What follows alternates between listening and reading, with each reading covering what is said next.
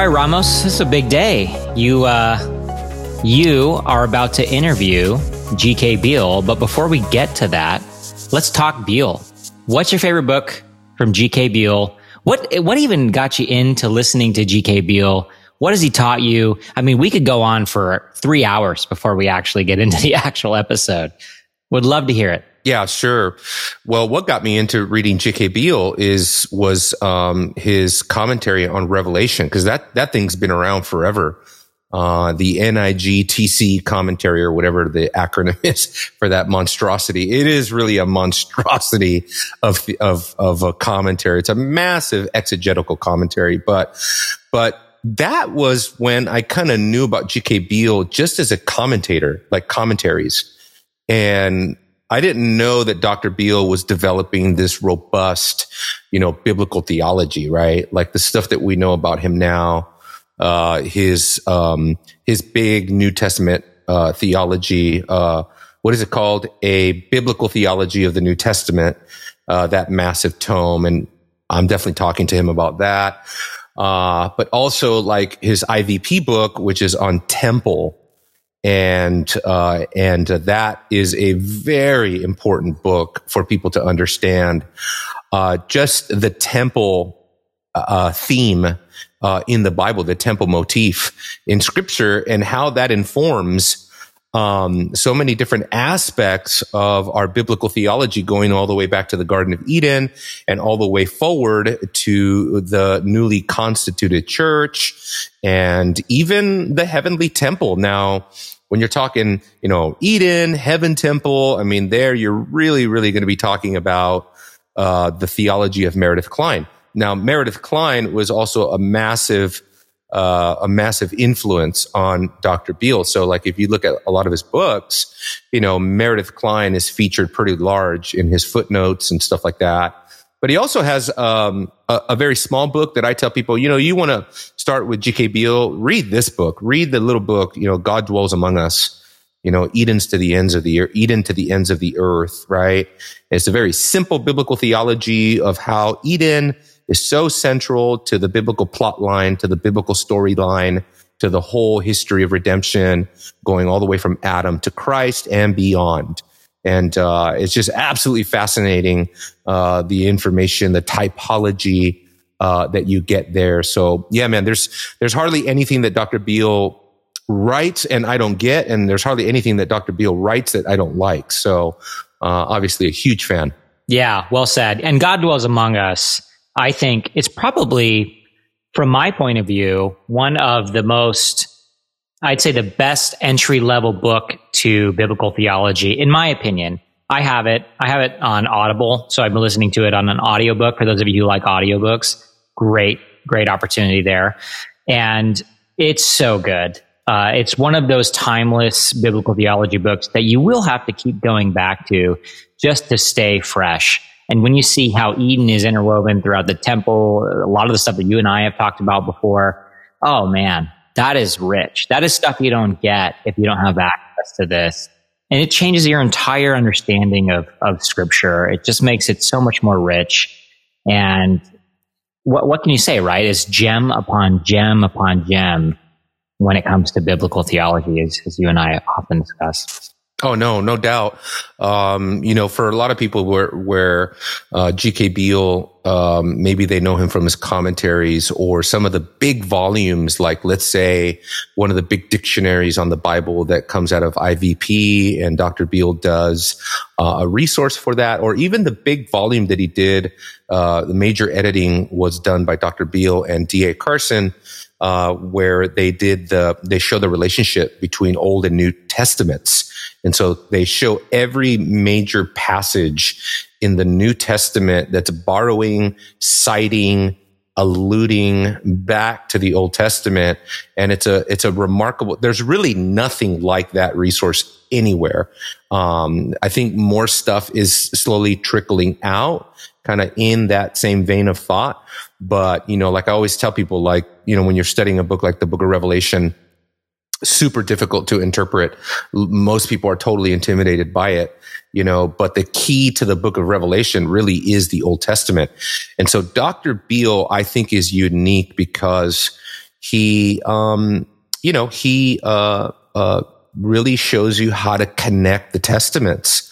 And he really shows you that we have been given one Bible, right? That everything is organically connected.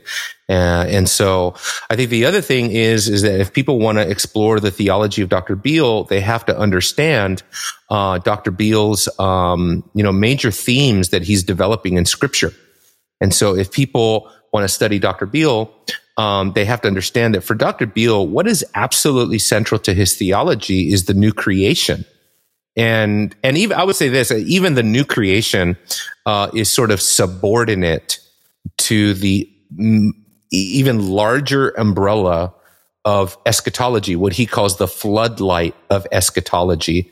And so when you see things along the lines of what Dr. Beale is talking about in terms of eschatology, then you understand that for, for G.K. Beale, all of these biblical theological themes are contributing to the major uh, eschatological theology that's emerging out of the pages of scripture.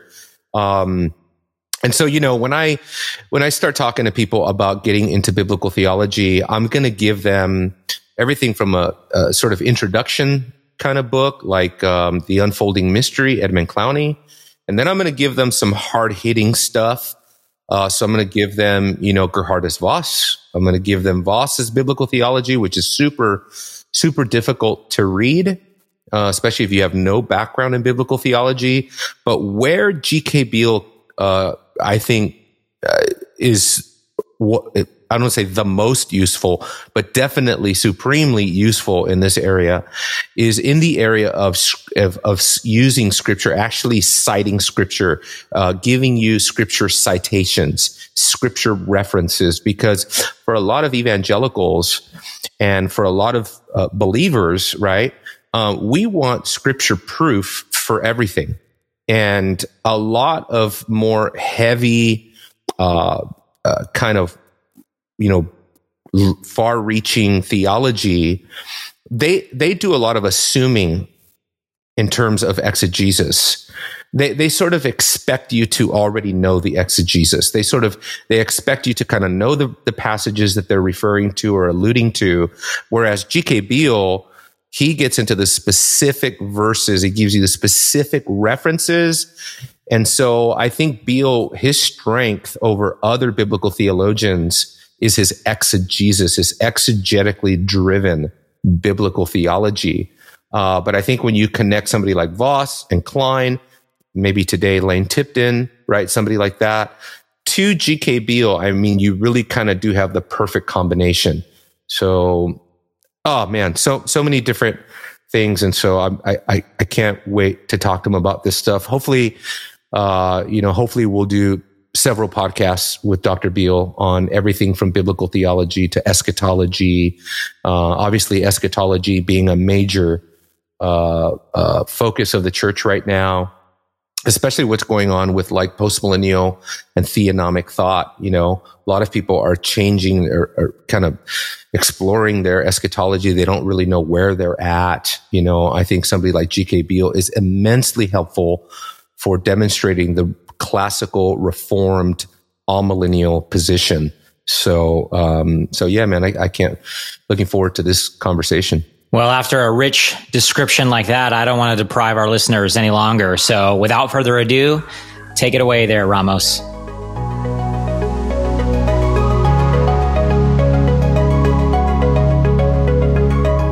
Welcome to another episode, everybody, of Christ and Kingdom. My name is Emilio Ramos. It's good to be with you all again. Today on the program, we have a very special guest joining us. Dr. G.K. Beale is a professor at RTS here in Dallas. Uh, Dr. Beale, welcome to the show. How are you today? Yes, I'm uh, I'm doing well, and you? I'm I'm doing really well. And actually, the last time you and I spoke, we we grabbed we grabbed a burger and we had lunch, and you were gracious enough to give me some of your time, and we talked about some eschatology and your books. And I'd like to continue that conversation here today. Sure. Okay, well, jumping right in because we want to make the most of our time here with Dr. Beale. Um, why don't you tell us a little bit about your, I guess your your overall thrust in theology because I have read you extensively uh, over the years. I have looked to your work uh, just to help me in the area of eschatology, in the area of biblical theology. What is your overall burden when it comes to the subject of biblical theology? Hmm. Well, it's pretty simple, really. I mean, uh, all, all, I've really done is tried to expand that uh, uh, simple model that you hear of creation, fall, and redemption. So um, I see that in creation, that Adam uh, he was he was given certain obligations, not merely not to eat of the tree, but Genesis uh, the commission in Genesis one twenty eight is part of are part of those obligations, and uh, so uh, whether one wants to call that a uh, covenant of creation or a covenant of works. Um, doesn't matter. There, there are obligations he has to meet. If he meets them, then he will get escalated blessings of um, eternal life. His body will not cor- be corrupted. His soul will not be corrupted. He'll live in a secure place because evil will have been extinguished as he after defeating the serpent. And um, so um, uh, Adam failed to do that. Um, by the way, some people don't think there's a covenant there because the word isn't used, but um, one doesn't want to make the mistake of what is sometimes called the word concept confusion. Just because a word doesn't appear doesn't uh, mean the concept isn't there. And uh, for example, uh, marriage in Genesis 2 is not called a covenant, but it is in Malachi. And so um, that's a good example. Uh, so anyway, there's a, there's a creational covenant. Adam fails, and so uh, it remains uh, for someone else to come and do that. Finally, the last Adam comes, and he does that. he does that in a bit of an ex- unexpected way from the Old Testament perspective, in that uh, his uh, obedience, his victory over evil uh, is staggered. Um, it begins at his first coming, continues uh, through his people as he gives his spirit to them, and then is consummated when he comes back a second time. And uh, and then, and, but what's very important here is that when he comes the first time, and when uh, he begins to fulfill the Adamic covenant, and when those in him fulfill it in him, you begin to get irreversible escalated blessings that Adam was to receive. So you begin to get those. Uh, believers get those uh, in part, but irreversibly, and then they're consummated at the very end. So uh, they're part of a new creation and a kingdom. And um, I, I, I, would say that uh, probably new creational kingdom is the major stepping stone of the Old Testament uh, and the New Testament storyline, which I elaborate in my New Testament biblical theology, which is really nothing more than an elaboration of that simple storyline of uh, creation, fall, and redemption. I think it's very important to elaborate that redemption. Um, you need to say more than that because it sounds like it's only soteriology, uh, which is true. But soteriology also involves cosmology in the sense that we begin to be a new creation. 2 Corinthians 5.17, if anyone is in Christ, a new creation, the old things have passed away, new things have come. That is uh, a beginning fulfillment in the believer in this age of the new creation prophecies of Isaiah 65.17, 66.22, and 43.18 to 19, which are new creation prophecies. So when we become regenerated and we're new creations, we actually begin to fulfill the new creational prophecy. We don't wait until the final resurrection of our bodies. Uh, that's the consummation of it. So um, it's very important to see that as many as may be the promises of God, according to First Corinthians uh, one twenty, they are yes in Christ. So they're not put off to the very end. They begin spiritually in this life and are consummated physically in the next. Or we could say they begin invisibly in this life and are consummated visibly in the next life. Um, so you might want to ask some questions of elaboration. That's what I what I call the staggered fulfillment of uh, redemption and new creation. uh, is uh, really what I call inaugurated eschatology, and the end is uh, that the very end is consummated eschatology. So I don't know if you know you. I, I, I, there's a lot to think about here about a biblical theology of the temple, uh, biblical theology of uh, idolatry, um, of eschatology, of kingdom. Uh, there, there are a number of what I might call sub biblical theologies that we could talk about. I've written a book on some of them. For example, a book called The Temple and the Church's Mission, which I shortened to a more popular version called God Dwells Among Us, subtitled Expanding Eden to the Ends of the Earth, which really gives the mission of the church or to expand God's presence to the end of the earth. Adam should have done it. He didn't do it. Christ does it. We do it in Him. Yeah, no, amen. That that's actually what I was going to um, kind of uh, turn to next was your book on uh, the IVP book Temple, uh, where you really bring in the temple theme and show how central it is to biblical theology. Matter of fact, uh, it was only upon reading your book Temple that I really began to tie a lot of that in together in a very kind of uh, structured and explicit way. I got some of it from Meredith Kline early on, but your book is very explicit in showing uh, just the, I guess the the reenactment as we go from Eden to the physical temple. Uh, can you explain though um, why is that so important to eschatology, and how does that uh, kind of hermeneutically, I guess, how does that inform your biblical theology moving forward in redemptive history? Well, as I said, the subtitle to the popular book is Expanding Eden to the Ends of the Earth. So actually, uh, there, there's a pretty well known um, pithy saying among some Reformed theologians, which uh, I suspect that you have heard and that is uh, that eschatology precedes soteriology, which means that Adam was to spread the presence of God uh, and, and fill the earth. And when he would do it, that would be the consummation. That would be eschatology. So, in a certain sense, he has this inaugurated um, uh, existence that is without sin, but it's not irreversible. That is the uh, an essential element of any definition of true biblical eschatology is irreversibility. So Adam was not in an eschatological state. I wouldn't even call it that he, before the fall. I wouldn't even call it a semi-eschatological state. He was in a state uh, where there was no sin. If he had been obedient, then that would have been consummated. So uh, now uh, under the uh, era of sin, um, when we come into Christ, we we are inaugurated as eschatological beings, awaiting awaiting the consummation.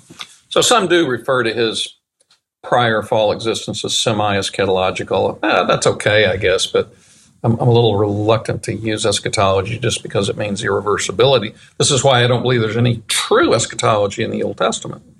You have fulfillment of prophecy in the Old Testament but not eschatological prophecy. The eschatological prophecies are not fulfilled, whether that be temple, whether that be kingdom, whether that be new creation, whether that be the restoration of Israel. Um, th- those those are not fulfilled in the Old Testament. Some think after seventy years in Babylon that uh, the uh, restoration prophecies were fulfilled. Uh, I, I, would say that the motor for fulfillment began, but that the motor stalled and uh, that um, basically it didn't get revved up again until Christ comes. So I actually see that that return from Babylon, which actually failed because when they get in back into the land, Ezra 9, Nehemiah 9 says we're slaves in the land. So they're still slaves. They're, they're still in bondage. They're, they're, they're still in captivity, spiritually, especially, but even by foreign powers. And so and that continues on up to the Roman time when Jesus comes. And so um, uh, that failed return from uh, Babylonian captivity was a type of one that would truly happen. And um, so, um, but that's a good example of why I don't even think that the return from exile in, in Babylon physically was uh, a fulfillment of an eschatological prophecy. Um, now that's yeah, no, I was going to say that's really that's really interesting. Um, but in your book, Temple, um, I know at different points you point out how the word temple is fulfilled, not just in in the believer. Let's say you know a lot of people know and, and can even quote at a popular level. You know, we are the temple of God, right? But it, there's actually a fulfillment of temple theology in the church, in the believer, uh, and in Christ. Is is that would that would you flesh all of that out in your book as well? Or is it just focused on one particular aspect of the temple imagery and fulfillment? Well um, your, your question is a very packed question so i can answer perhaps different facets of what you may have in your mind. Um, certainly eschatologically when christ comes he begins to be the temple uh, as he says in John 2, um, tear down this temple, and uh, in three days I'll raise it up. And they misunderstood. They thought he was talking about the literal temple, and um, but he was really talking about him already being a temple, coming as the presence of God, and then having broken out of the Holy of Holies. As John 1.14 says, uh, the Word became flesh and it tabernacled among us and we beheld its glory. So that's what you see in the tabernacle is glory. So it, he had begun to break out, and so even during his ministry, he was the beginning of the temple. That's why sacrifices. He's now the one who forgives sins. Uh, you used to go to the temple for that. You go to him for that. So he's taking over the role of the temple. Then they kill him. You can't keep a good temple man down. He rises right back up and is an escalated temple in ascended glory. And then, um, and then we uh, um, become a part of that temple as we come into union with Him. And uh, we, we become a lot of things. Uh, he, he has a lot of things as ascended Lord, uh, not just temple. I'm getting ready to publish a book in the spring on union with the resurrected Christ. And uh, that's just one of the chapters out of about 18 chapters. Um, at, le- at, least 18 things that we come into union with, but that's one of them. And so uh, the key point of the Old Testament temple, the essence of it was the presence of God in the Holy of Holies that breaks out in Christ. He now represents the tabernacling uh, temple presence of God. When we uh, come into union with Him, we share in that presence. And um, and as He also became priest, we were also priests in in that temple. And so that and so our our, our role now as as uh, priest in that temple, just as Adam, uh, as a priest in the temple, should have expanded the presence of God uh, through himself and through his progeny until it covered, until Eden expanded geographically and the spiritual boundaries expanded to cover the whole earth. And um, that, now we're doing that. Our, our task is to uh, uh expand Eden to the ends of the earth. So, and that will be consummated at the end of time. Now, some have taken since it's a very positive view of eschatology, some have uh, thought that I was a postmillennialist, and uh, but actually, I'm I'm I'm a uh, an ironic. Uh, uh, an ironic postmillennialist. I just don't see that. Uh, I don't think you see the progress. Postmillennialists want to see a physical progress, and in the church dominating the earth and culture, and I don't see that myself. Yeah, I was actually going to ask you that question because, um, yeah, very familiar with uh, postmillennial. I just did a series at our church on on eschatology and covered, of course, of course, postmillennialism. And that is one of the things that they argue is that the the Adamic mandate now has transferred over to the church in a geophysical fashion. That we are now to take the dominion, and of course, uh, as you well know, what that means is we have we're going to take dominion over the civil governments, and the nations will bow to the law of God and those kinds of things. So, um, uh, do you see the mandate uh, also being applied to Jesus in his dominion? Well, yes. I mean, I think J- Jesus is presented as a an Adam figure already in the Gospels before you get to Romans and First Corinthians 15. So, um, yeah, he's, uh, in fact, Matthew begins with literally uh, the, the genealogy of Jesus Christ, the Son of God. Uh, Son of God was a name for Adam, actually. And um, the genealogy of the book, actually, it says. Um, that's an allusion back to um, Genesis 5 when it talks about the genealogies there. So we're talking about the beginning, again, of uh, a biblical history. And um, so that's an overt allusion there in, um, in, in, Matthew, at the very beginning of, of the gospel. So um, it's an Adamic marker uh, that shows, hey, we got someone who's coming who's taken over the role of the first Adam, and um, he, he's going to introduce a new creation. So, for example, one of the things he does throughout his ministry, what does he do? He um, he reverses the curses on creation by healing people. Um, that, that, that's in breaking new creation, even though they're going to die again. They, they, these are reversals of the curse temporarily, and they point to a permanent reversal and, and ultimate healing and resurrection. Um, so, um, so yeah, certainly, I think that uh, this mandate. In fact, I think that uh, uh, biblically speaking, uh, you know, there, there's a covenant between God and Christ, and uh, uh, Christ is the last Adam, and he's going to do what the last Adam should have done. He did. And so that's the basis for us being able to um, uh, to be delivered, and we're, we're, we're covered in His righteousness, and uh, of course also uh, since He takes the penalty of our sin, uh, we're declared righteous uh, from that penalty as well. Of course, some Reformed people and other evangelicals don't like the idea of the imputation of Christ's righteousness, but I, I, think they're they're going down a, a, wrong track. I I argue for it in my book, um, A New Testament Biblical Theology, and um, in the section on justification. Um, so I won't go more into that now, but I'd be happy to. yeah.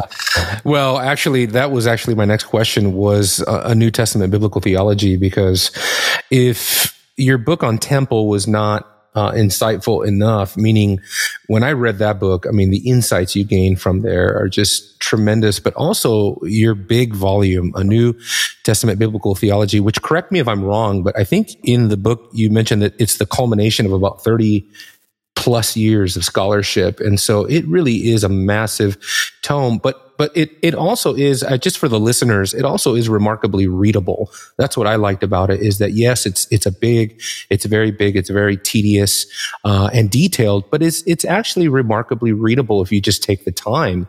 And uh, I would really encourage everybody to to invest time in that book because that book particularly Dr. Beale was uh, so instrumental in my life because that's when it really just showed me just how far biblical theology reaches.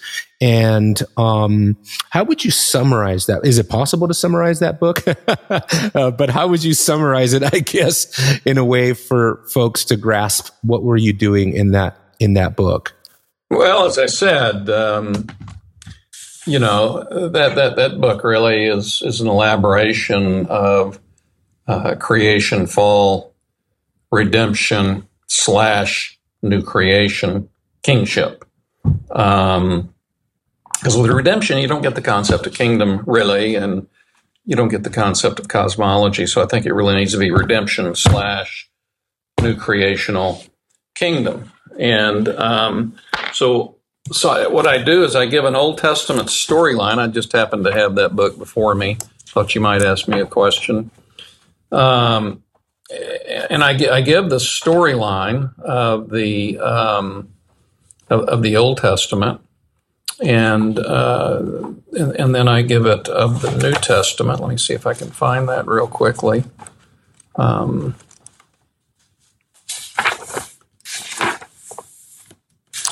Yeah, it, it, it is. Uh, it is a mouthful. Um, and I'm just going to give you the storyline of, of, the New Testament here. And um, but basically, the subtitle of the book is the unfolding of the Old Testament and the New. I was going to subtitle it The Transformation of the Old Testament and the New. But there's a debate, even among evangelical scholars, even among Reformed evangelical scholars, much less between scholars outside of uh, uh, evangelicalism. There's a debate. Do the New Testament writers use the Old Testament in line with its original meaning? And uh, as I began to talk with colleagues about whether to use transformation, they felt that that might uh, seem to open uh, the door to New Testament writers transforming ideas from the old into something new that does not have continuity with the old. So I used unfolding instead. And because unfolding means you're unfolding something that's really there. And um, so I, I, think transforming could be a misunderstood word. So the so what I what I did is I, I, I came up with an Old Testament storyline. I survey a good part of the you know about 50 60 pages at the beginning of the book is a really a kind of a survey of uh, the idea of kingdom in the Old Testament, the idea of eschatology in the Old Testament, and then what I do is I, I, I formulate an Old Testament idea. When I get to the beginning of the New Testament section, um, I show how that idea is unfolded. And so I'll just read the idea here. This is the storyline of the New Testament. It's Jesus' life, trials, death for sinners, and especially resurrection by the Spirit have launched the fulfillment of the eschatological, already not yet new creational reign. So, the, the, the main stepping stone of this storyline really is death, resurrection by the Spirit as new creational reign. That's really the key stepping stone of the New Testament storyline death, resurrection by the Spirit as new creational reign. And then the rest of the idea is that this is bestowed by grace through faith, resulting in worldwide commission. That's where the temple thing comes in worldwide commission to the faithful to advance this new creational reign, and then resulting in judgment for the unbelieving, all to God's glory. So, so that's a, quite a mouthful. All it's really doing is is expanding the creation, fall, redemption slash new creation kingdom model. So I don't know if you want to. no, that's great. I actually questions there. I actually celebrate the the lengthy heading there. It takes us back to a more puritanical time, where, where, the subject heading of books are like a, a paragraph I, long.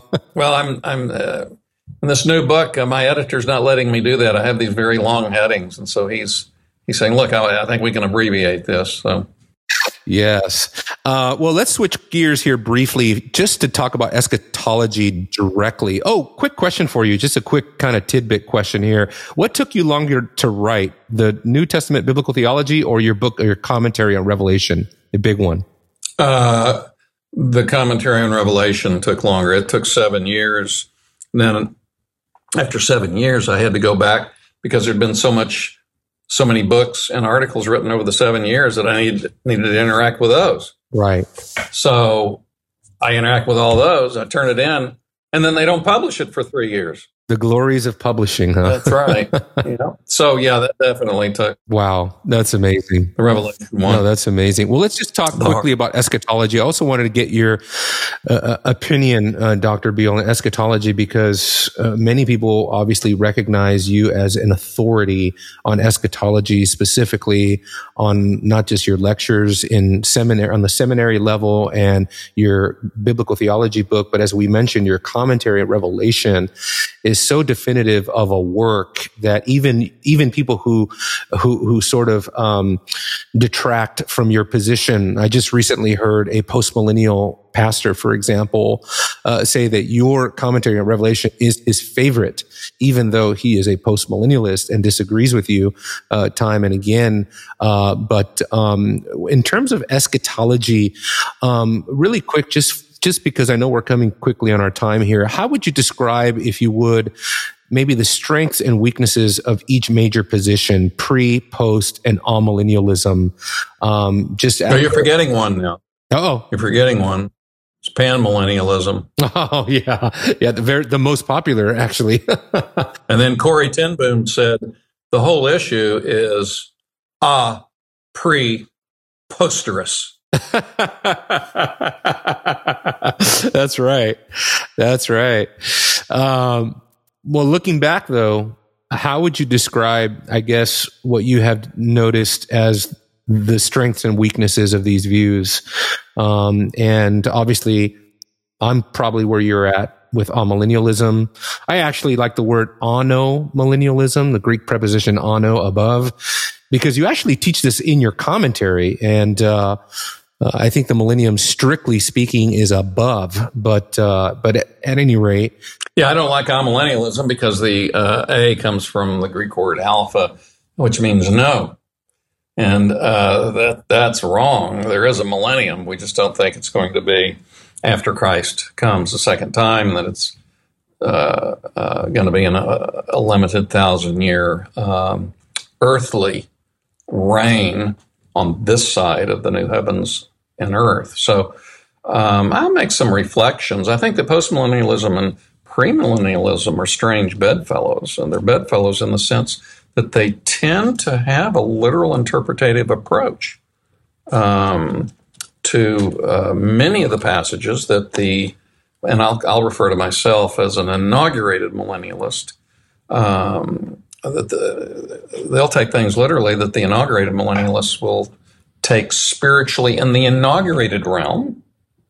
And then, of course, uh, there will be physical consummated fulfillment. But um, they, they, they often, um, depending on what kind of premillennialist you are, uh, don't want to see um, the, the uh, fulfillments of the Old Testament prophecies about new creation, um, the reign of the Messiah, the temple restoration of Israel. They don't want to see those as spiritually happening in the church age. They want to see that at the very end. Now there, um, there are three kinds of, uh, of premillennialism, so it's hard to um, summarize all of them, but they tend to to take things more literally. Um, as a rule, the, the, classic dispensationalists, especially, as well as uh, the um, usual, typical, progressive uh, premillennial approach. So that, that that's just a reflection. What would be the strengths? Well, I do think the strength of the premillennialist on the surface, when you read Revelation 20, uh, 1 to 8, I think what they say makes sense. I mean, that Satan is bound, it seems, absolutely. He can't do anything. So, how can he have any power? So that that must not refer to this age because Satan's got a lot of power. Well, there must be an age to come then in which he has no power, which is the millennial age. That makes uh, you know that that makes sense, um, and and I, th- I think it's the strength of the premillennial position that particular passage um, in Revelation 20 and uh, verse 3. Um, of course, my answer to that is that uh, verses 7 and 8 say that when the devil serpent was let out of that prison, he went together the nations Gog and Magog together to come against the camp of the saints. So that defines what the confinement meant. What did it mean? The devil was confined primarily to uh, not being able to mount a sustained attack that was going to be successful to annihilate the covenant people of God. So when he so during the church age, the gates of hell cannot prevail against the church. Nothing can stop the progress of the church. But then there is this little tiny time at the end where the devil comes out.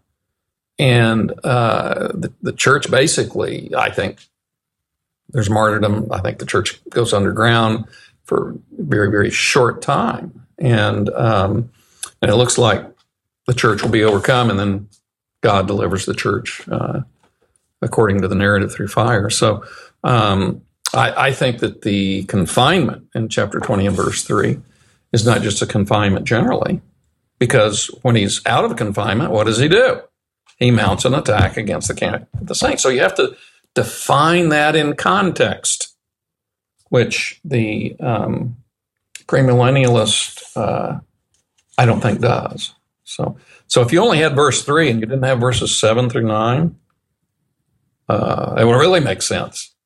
But you do those verses. So context context determines that yeah yeah well if i can if i can bring up just a, a very popular notion today is that like as you mentioned you know uh, gog and magog how would you how would you respond to somebody that's seeking to situate that in 70 ad in the destruction of the temple that that is gog and magog right there now, now, now you're you're referring to a position we, we haven't talked about yet, and that that that is preterism.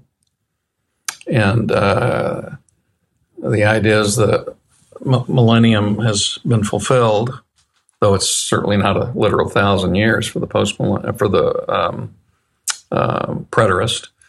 And the problem with, with, with the preterist is they're more figurative than the amillennialist on the book of Revelation and elsewhere. There is no literal destruction of heavens and earth.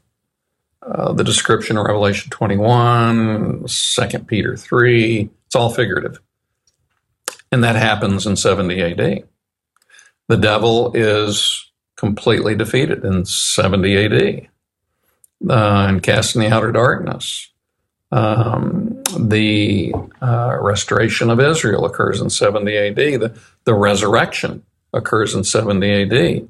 It's spiritual. This is why, in, interestingly, the preterist position is close to Gnosticism because it denies a physical resurrection body. Uh, if you if you if you want to go into detail on that, read Max King's works. Uh, he is a preterist, a 70 AD preterist, and, and argues there is no physical resurrection of the saints. Does believe in physical resurrection of Christ. So there's just too much that uh, it can't all be figurative. I mean, it's just uh, they try to argue that, but I, I, just don't think that it works, and especially because um, death has to be overcome. That's part of the curse on uh, of the Adamic curse, and for them, only spiritual death is overcome. Physical death is not overcome. That's interesting. Paul calls those who see only a spiritual resurrection, not a physical resurrection, he sees them as heretics in 1 Corinthians 15, as well as in 2 Thessalonians chapter 2, verses 1 through 2. In 2 Timothy chapter 3, he sees Hymenaeus and Philetus as false teachers. Why? Because they deny the resurrection, which upsets the faith of some. And so this is a contemporary Gnostic false teaching, which I think is serious because it denies that the full curses of Adam have not been reversed. Physical death has got to be reversed. This is why not only Christ's resurrection, but our resurrection in Him physically is, is, is important. So I would say I would say that that is the Achilles heel, especially of the preterist position. It's very serious, in my opinion. Oh, that's really excellent. Well, Dr. Beale, we really appreciate your time. We obviously need to do a future episode where we can go take more time and go a little bit more in depth if, uh, uh, if you're willing to join us again, because there's so much more we can talk about. And honestly, uh, honestly, um, I think um, your voice is is is a voice that needs to be heard more um, because of the work that you've done.